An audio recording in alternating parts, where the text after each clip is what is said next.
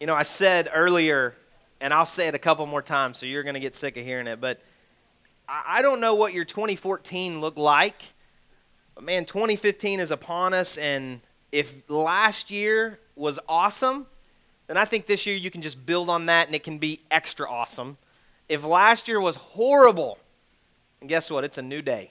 It's a new year. You get to start a lot of things fresh. You get to kind of refocus your attention. I tweeted the other day uh, that I think really successful people kind of live every day the way that I do leading up to January first. Because, man, those last four or five days of the calendar year, I'm reflecting. I'm thinking about all the things that I did in twenty fourteen, the things that I wish I would have done better, the things that I was really excited about, the things I was disappointed about. I'm refocusing my attention and my mind on what I want to do and want to be. And, you know, there's a lot of New Year's resolutions. Did anybody set any New Year's resolutions this year? Anybody want to raise your hand? So four people. That's awesome. Way to go. We're a congregation of go-getters. Um, I'm going to give you one more opportunity. Anybody set any New Year's resolutions this year? Okay, so six. All right, so we're good. All right. Um, anybody kept those New Year, New Year's resolutions in the first few days? You know, statistics will tell us that of the New Year's resolutions that are set prior to January first, about ninety percent of them are kept the first week. And then about eighty percent are kept the first two weeks. And then less than seventy percent are kept the first month. But if you make it the first month, then there's a pretty high percentage of people that make it the first six months. About fifty percent of those that make it the first month with their resolutions actually make it the first six months. But even if you make it six months, do you know that the average uh, number of people that set New Year's resolutions that actually accomplish those New Year's resolutions on December the thirty-first of the year that they set it on January first is less than four percent. Less than four percent. I think there's a lot of reasons, and we're not even going to get in those things today, but I think what we do is we just kind of set these general, you know, I wish I could do these things better. I wish I wouldn't do those things as much. And we're very general instead of very specific. So I tried this year to set very specific New Year's resolutions. Instead of just saying, hey, I just want, you know, I want to lose some weight and I want to save some money, which I could probably lose some weight by not spending some money at some of the places that I spend money. But instead of doing that, I set some specific goals that had specific numbers attached to them. Maybe some weight goals. I got to get to a certain weight first to maintain it. But then to save some certain amounts of money, I want to set a certain amount of money I'm going to save every month. There's some things that I want to do. I want to spend some time with some specific people that maybe I, I felt like I didn't spend enough time with last year. But instead of just saying that, I actually put some numbers to that. I want to spend a certain uh, number of, of specific days with a certain group of people. And so I tried to add some specific numbers to some of the goals that I set.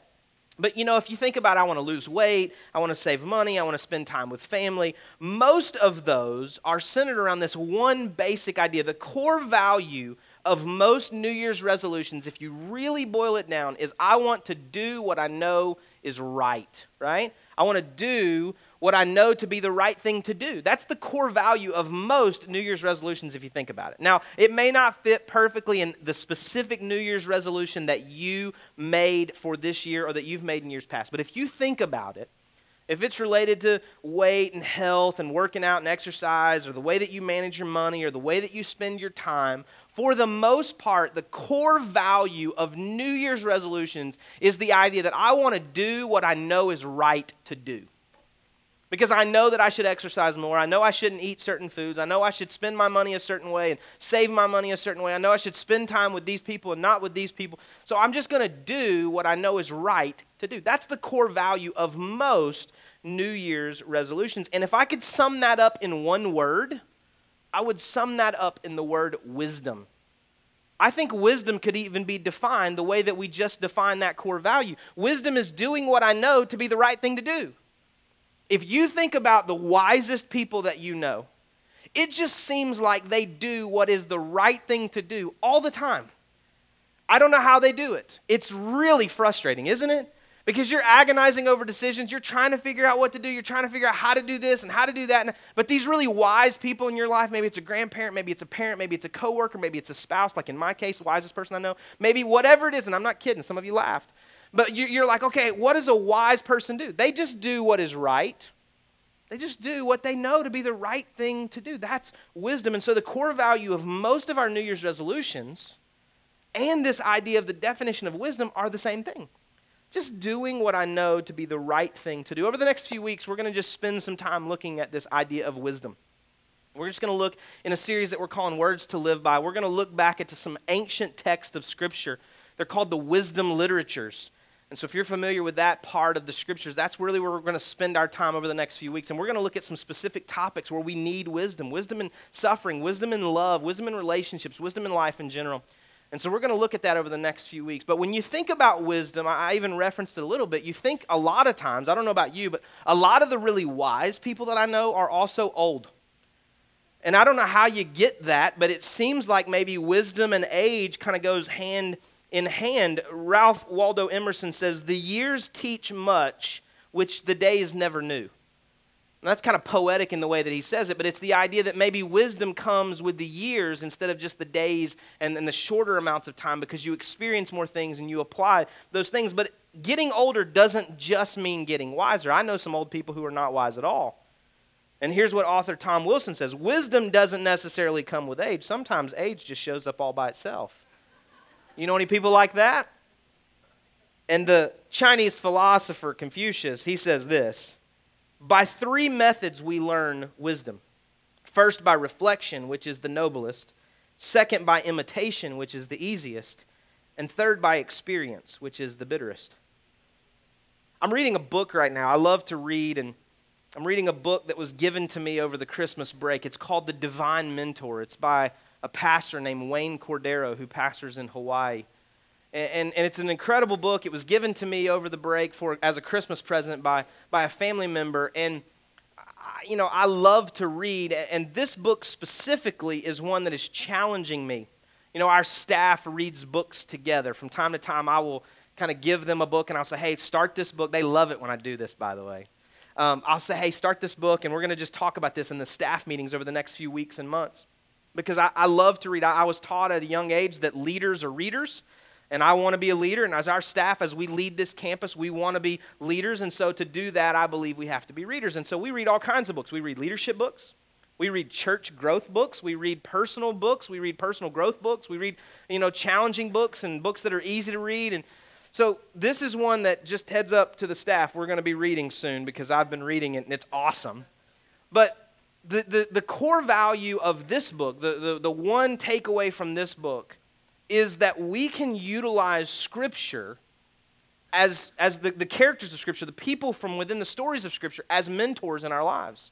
And we can read through those stories, and we can understand that they have something to teach us, because they're men and women, just like we're men and women, and they're walking through life. And sometimes we take away kind of the, the personality of who they are and the hu- uh, humanity of who they are as they walk through situations like you and I walk through situations, and we can see how they respond.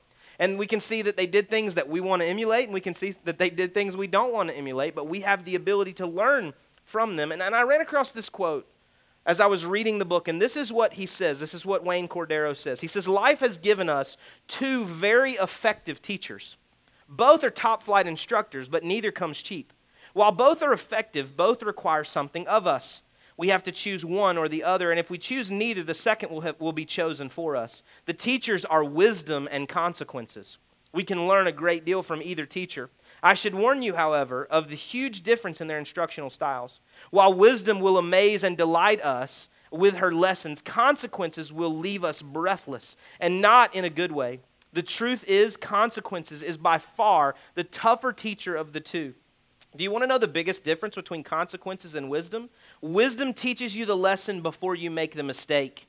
On the other hand, consequences demand that you make the mistake first. A wise person sees consequences ahead of time and makes a change before he runs into the wall. A foolish person just runs into it. He'll have to experience it for himself before he'll learn. And if that's the way we live, we will not gain the wisdom necessary to run this race of our lives successfully." There's so much goodness in there, and I would encourage you to pick up this book if you like to read or you're looking for something that will challenge you. It's called The Divine Mentor. But when we think about these two teachers that he's referencing here, you can probably think back in your own life to, you know, circumstances where you have kind of listened to the teaching of one or the other. The teaching of, of wisdom that says, hey, I'm going to avoid hitting the wall. I'm going to avoid making the mistake before I even get there. I'm going to learn the lesson. I'm going to be disciplined. And I, I've, I've heard discipline defined as choosing what I want most over choosing what I want now. And so sometimes it requires discipline for us to say, hey, I'm just going to use wisdom here to avoid the mistakes, to avoid the wall. If you're like me, you've probably also been taught by consequences, because you haven't listened to the voice of wisdom and you've gone that route and you have run into the wall, you've made the mistake, you've done the thing you didn't want to do, shouldn't have done, and on the other side of that, it cost you something. And now you have the opportunity to learn from the teacher consequences. I would much rather learn from wisdom than learn from consequences. Can I get an amen? You know, Ephesians chapter five is a great chapter of Scripture. It's written by the Apostle Paul to a group of people in Ephesus, and there's a lot of different uh, topics that he even deals with just in this one chapter of this one book. But in Ephesians five, Paul talks to us about wisdom, and he says this beginning in verse fifteen of Ephesians five. He says, "Be very careful then how you live, not as unwise, but as wise, making the most of every opportunity, because the days are evil. Therefore, do not be foolish, but understand what the Lord's will is." He says, be careful then how you live, not as unwise, but as wise. Now, I read that because we've known we were going to do this series for several months. So I, I read that even before I got this book. But then I also, one more little snippet from the book I've been reading. This is what Pastor Cordeiro says. He says, in our beginning stages as a Christian, we will wrestle with right and wrong, and we should. It will take our hearts and our minds some time to debate difficult and challenging issues and questions. But once these have been settled, we graduate. Most of us will not stumble over things like right and wrong in every situation, but will rather over those that are wise and unwise. The reality is this. What he's saying is, in your early days of walking with the Lord, or maybe just in your early days of making decisions for yourself, you are really wrestling with what's right and what's wrong. But I believe there comes a point, and maybe you and I can have a conversation where you can prove that this is not the case. I believe that even when we're doing wrong things, most, uh, almost every single time, we know it's wrong. So we're no longer wrestling with what's right and what's wrong. We begin wrestling with what's wise and unwise. It doesn't take out of the equation, is this something that's wrong? Because it is wrong in every circumstance. It's just the idea that I no longer am trying to determine if it's right or if it's wrong. I'm now trying to determine the application of saying, am I going to do this because it's the wise thing to do? Or am I not going to do this because it's the unwise thing to do? And not whether it's right or whether it's wrong. You understand what I'm saying? I mean, this is the idea that for some of us, we never graduate from having to make decisions. We just graduate, if you will, from having to determine if something is right or if something is wrong, and to determine is it wise or is it unwise. Asking different questions about the decisions that we're making to say, is it wise or is it unwise? What are the consequences if I choose to go down this road? Will this help me move further towards the goals of my life and the things that I have said that I'm about? If you could ask God any question, maybe it's some of the questions that you're trying to determine right now, right or wrong, wise or unwise. If you could ask him any question, what would you ask him? I mean, right now, you don't have to raise your hand. I won't call you out. I won't put you on the spot. But what what's something that you would ask God if you could ask him anything? Would you ask him an answer to a question that you've been wrestling with? Would you ask him what's the wise thing to do in a certain situation? Maybe you would ask him for a new job. I know some of you have been praying about jobs over the last few weeks and months, and we've had an opportunity to walk with you through that. Maybe some of you that are single, you would you would ask God for a husband. You'd ask him for a wife. Maybe for those that are married and you say, hey, I, I would ask God for kids. I, I, we want children, and I know that there's several in the room that are praying for those kind of things. If you could ask God for anything and you knew he would do it, what would you ask him? Would you ask him for more money? What would you ask God for? There is a story in Scripture where this takes place, where a man in Scripture gets the opportunity to ask God anything that he wants. God says that he's actually going to grant whatever it is that this man asks. It's found in First Kings chapter three. And it's the story of Solomon. And God has given Solomon the opportunity to ask of him anything that he wants, and God's going to grant it. And this is what Solomon does. He says, I want wisdom. I don't want, just want wisdom for one situation. I, I don't want you just to help me be wise in this one situation over here. I want this over uh, compensating wisdom that will help me in every situation that I need as I govern the people that you have entrusted to me. And this is what God says in response in First Kings three, beginning in verse ten. And God said to him, because you've asked for this and haven't grasped after a longer life or for riches or for the doom of your enemies, but you have asked for the ability to lead and govern well, I'll give you what you've asked for. I'm giving you a wise and mature heart.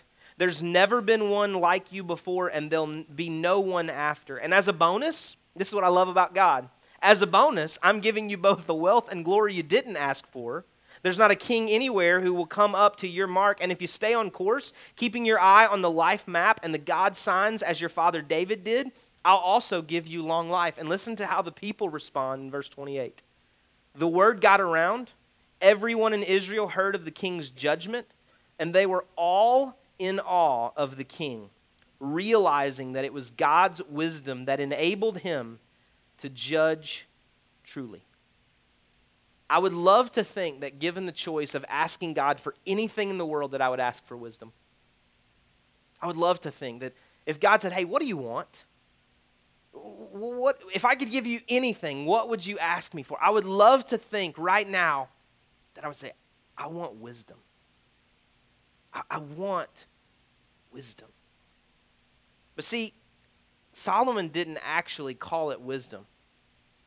If you read, depending on the translation that you're reading, if you read what Solomon actually asked for, here's what he asked for according to the Message translation. It's called something different in several others, but here's what he asked for in verse nine. Here's what I want.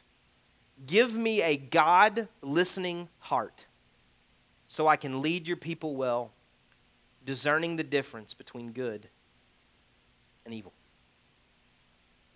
Give me a God-listening heart. Your translation may talk about it being, give me discernment. Give me the ability to choose good from evil or right from wrong. But he said, give me a God-listening heart. And what God responds in verses ten through fourteen, which we read, is he says, yeah, I'm going to give you a wise and mature heart. So there's something here about a God-listening heart being a wise and mature heart, because that's what Solomon asked for, and that's what God gave him. And that's not too different from what we read in Ephesians five. This is what Paul is talking about. We read a little farther down in verses fifteen through seventeen. Look at what Paul's talking about here in Ephesians five, verses eight through ten. Just a few verses above where we were talking about where he says, be careful then how you live, not as unwise but as wise. This is what Paul says. For you were once darkness, but now you are light in the Lord. Live as children of light. Give uh, for the fruit of the light consists in all goodness and righteousness and truth. And listen to this. And find out what pleases the Lord. Solomon said, give me a God-listening heart. And Paul said, find out what pleases the Lord. God said to Solomon, if I can give you anything, what would you want? And he said, I want a God-listening heart. And God says, I will give you a wise and mature heart. And Paul says, listen, find out what pleases the Lord. Don't walk in the darkness anymore, but walk in the light, and then be careful how you live, not as unwise, but as wise. There's something to the idea here that wisdom is found in God. And I know that's what you expect the pastor to say when you come to church. I mean, I, I got to be honest with you. Some of the wisest people that I know are godly people. It's not just that you can't have wise people who are ungodly, because I'm sure that you can in this world that we live in, but I believe that there's something to wisdom and godliness. That if wisdom is found in God, that if I want to be wise, I need to be found in God. This is what James chapter one says, verse five. He says, if any of you lacks wisdom, you should ask God, who gives generously to all without finding fault, and it will be given to you. If any of you lacks wisdom, you should ask God. Now, why would I ask God if I lack wisdom? Because evidently James understood that God is the giver of wisdom. So if I lack wisdom, and I'm not pointing fingers at anybody in the room, you can point fingers at yourself, but if I lack wisdom, then I need to ask God, who evidently gives wisdom generously to those who lack wisdom and are asking for it. How simple is that? I mean, we just read about King Solomon. You know what he did? He asked God for wisdom. He said, give me a God-listening heart. You know what Paul said in Ephesians? He said, find out what pleases God, and that's going to help you live not as unwise, but as wise. And then James says, if you lack wisdom, ask God. Do you know that in this room right now, there are things floating around? Took a little left right there on you. Just making sure you're with me. There's things floating by you right now. I don't know if you know that, if you can see that. If you turn on your x-ray goggles, you still couldn't see it. But there's there's beams and signals and all kinds of things, and we can receive signals like that with pieces of technology like this. Does anybody remember things like this? Now, this is a pretty fancy one. This is not what my grandma had. This is pretty fancy because it's it's shiny and matte, and some of us, we didn't even use this. We just took tin foil, and we just kind of rolled it up in, in like this kind of shape, kind of, sort of, and we tried to connect it to make them taller. To see, did you ever take tin foil and try to reach it out your window? Did anybody ever do that? I got a couple, I got a couple hands up because you wanted to see what was on the T V. You know what you're watching on the T V? You're just watching a signal. You're just watching something that's floating through. Now they got all these fancy boxes now. They got all these fancy things, and it's flowing through a cord, and it's flowing under the ground, and it's all it's coming through your wall, and that's cool in itself too. But I remember when I had to kind of get the right signal. Were you ever watching T V and you would have it, and then you'd step away and you'd lose it, and then you'd, you'd come back and you'd have it, and then you'd lose it?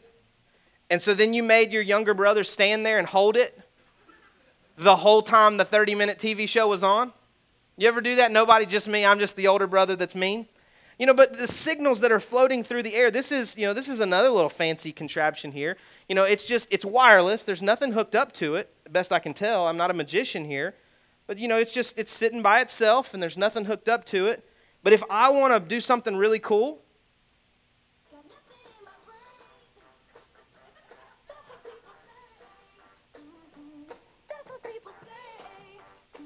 that's pretty cool to me. See, I can stop it.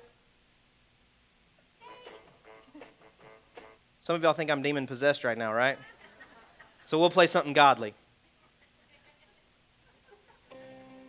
You just heard that this morning, right? There's this signal that's floating wirelessly in the air. And you know what this technology is doing? Whether it's something like this or it's something like this, you know what it's doing? It has a piece of hardware in here that receives the signal and turns that signal that you and I can't see floating around in the room, it turns it into something that can be understood. Right? It takes, it takes the signal that was floating through the air. I didn't see any of the notes, any of the lyrics floating in between the two. If we were to turn this television on and get it hooked up right, you wouldn't see anything kind of flying through the air and connecting here and coming down here and through the cord into the television. But there's hardware in here, there's technology in here that says, I'm going to receive a signal that you can't see, and I'm going to transmit it in a way that's a, a sight or a sound that makes sense to you. That's not the only thing floating around this room. You know what else is floating around this room? We sang about it earlier. It's the presence of the Holy Spirit. It's the wisdom and words of God. And I know sometimes when we read Scripture, if you're anything like me, you read it and you put it back down and you go, what? I, what? And so you got to go back and read it again. And you read it and you go, oh, what? I still don't get it. Because I, I sometimes have to take it and I have to really wrestle with it. The words that God transmitted by way of the Holy Spirit a couple thousand years ago into the hearts and minds of about forty-four people so that they could take it and write it down and pass it on, and that eventually I could carry it in my pocket. And anytime I want to, I can go and I can read the words of God. It doesn't just have to be the Scripture that I'm listening for. I, I can actually listen for the voice of God, and I know that sounds so weird to some of us. And let me just let you off the hook. Because I don't know what the perception is for you about me and hearing from God. I have never heard the audible voice of God. Like I've never like been sitting there like Moses when he's in the desert and like the voice calls out from the burning bush and says, Moses. I've never heard that. I think God knows I would freak out. God's, God's never said it to me that way, but God has spoken to me a lot. His voice is something that as I, as I grow in him, I become more in tune to because I'm listening for his voice. And sometimes it feels like that still small voice that my grandma used to talk about, and it just, I hear it on the inside. It's something God is speaking. I hear it in my mind. I, it's almost loud enough reverberating in me that it feels like it's coming through my ears. Sometimes it happens when we're singing songs together collectively. Sometimes it happens when we're praying. Sometimes it happens when I'm by myself in my car, or I'm having a conversation with someone. I, I hear God speaking to me. And I have to figure out how to apply that, because wisdom is doing what I know the right thing is to do. Sometimes God chooses to speak to me through other wise, godly people. I love to surround myself with people who I know to be wise and godly. And sometimes God chooses to speak to me through those people. Now, let me just give you a word of caution. Not everybody that says that they have a word from God for you actually has a word from God for you. Here's the filter by which I decide if something is from God. Does it connect to something in my heart that God's already been doing in me? I've never had God say something to me that was completely different than what he was already doing in me. I think God uses other people to speak words of knowledge and words of wisdom. I believe that he uses other people to confirm things in me. And but God uses other people sometimes. And so here are some wisdom filters. I don't know what else to call them. But if this year you just say, hey, I just want to, I just want to have more wisdom. I just want to be wiser. I, I, you know, maybe it's, yeah, it's, you know, it's lose weight and don't spend money over here and save money and spend more time. And, but if wisdom is just doing what's the right thing that I know to do, if that's wisdom, then I just want to be wise. And so here are some filters that I think we can all use just to be more wise in every situation in our life, no matter what the issue is, no matter what situation you find yourself in. I've got five things, and I would encourage you to write these things down or type them out in your phone. We'll post these online later, but here's the five things that I think we can use as wisdom filters this year. Here's the first one. What does the Bible say about this issue? Don't overlook this one. Don't think, man, it's it's an old book and I can't ever figure out what it's saying. The first place that you need to turn when you're trying to determine something and what God might say about it, what God might be thinking about it, is turn to the Bible. If you need to just do one of those Google searches, what does the Bible say about fill in the blank? Then do it.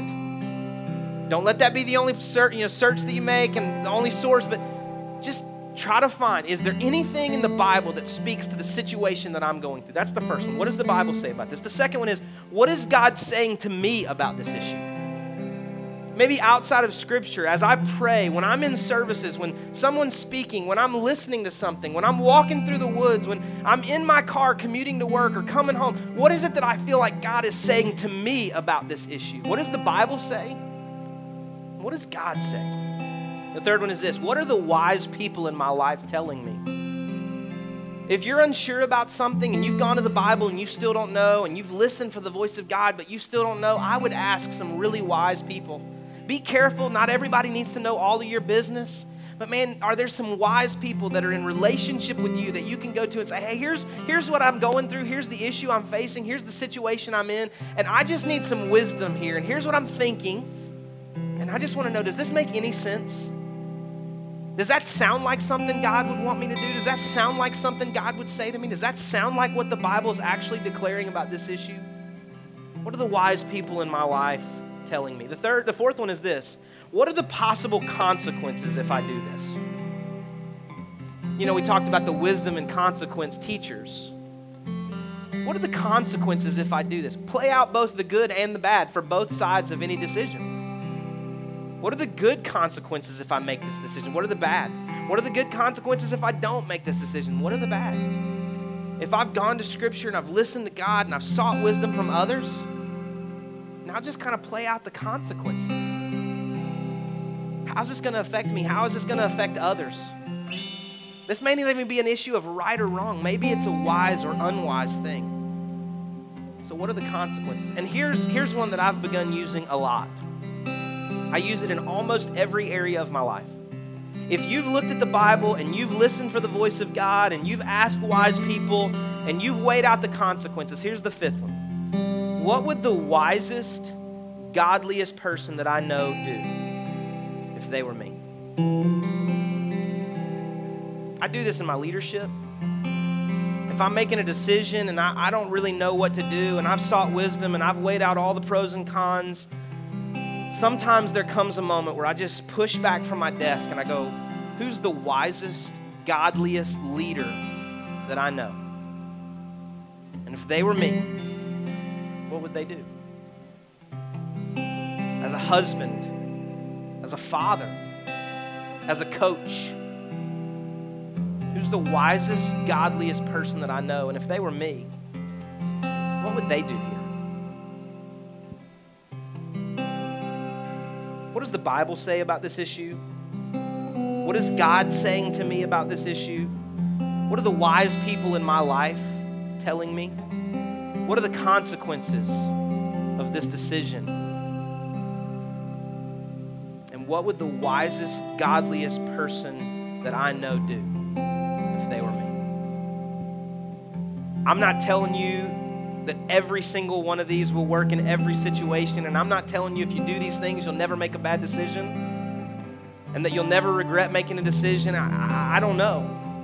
But if wisdom is just doing what I know is right, just doing that, if that's wisdom,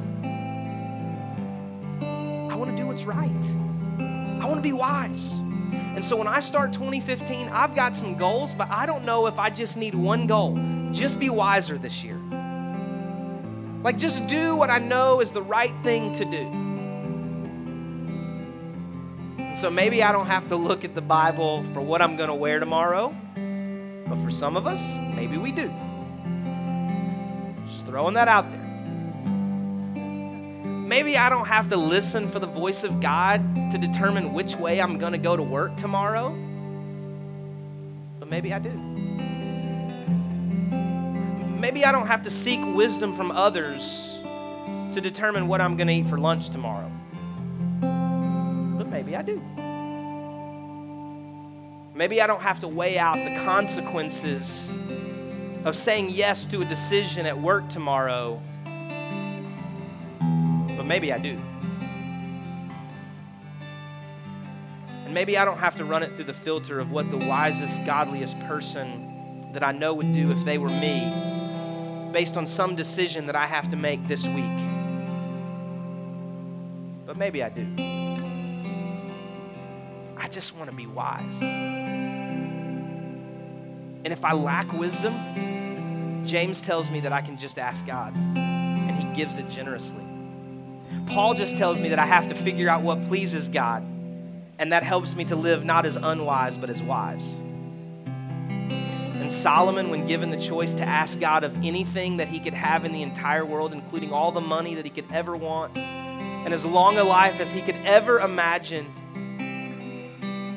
he just said, I want a God-discerning heart.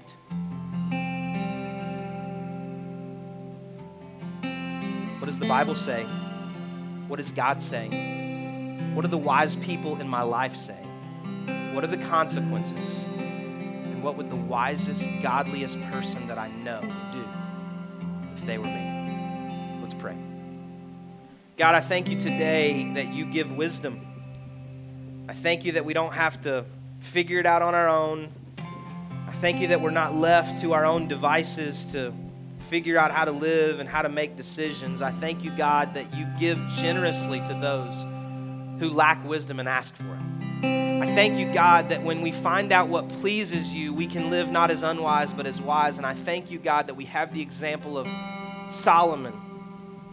When given the opportunity to look, to ask for anything, he just asked for a God-discerning heart, and you gave it to him. And not only that, you gave him even more. So God, I pray for every person in this room that you would help us to ask for the right things, to seek out the right things, that we would do what we know is the right thing to do. But that, that would be wisdom. God, that we would just do what we know to be the right thing to do. God, help us to do that. Help us to look to your word and figure out what the Bible says about the decisions that we're making in our lives, the situations we find ourselves in. God, help us to tune our ears into the, the voice of God and listen to what it is that you may be saying to us. Help us to seek godly wisdom from others. Help us to weigh out the consequences of the decisions that we may be making. And if all else fails, help us to find some godly mentors in our lives who are the godliest, wisest people we know, so we can think about what they might do if they were us. Let this year be a year that is summed up in one word: wisdom. And let everybody in our lives see our efforts to live wiser lives grounded in you. In Jesus' name we pray.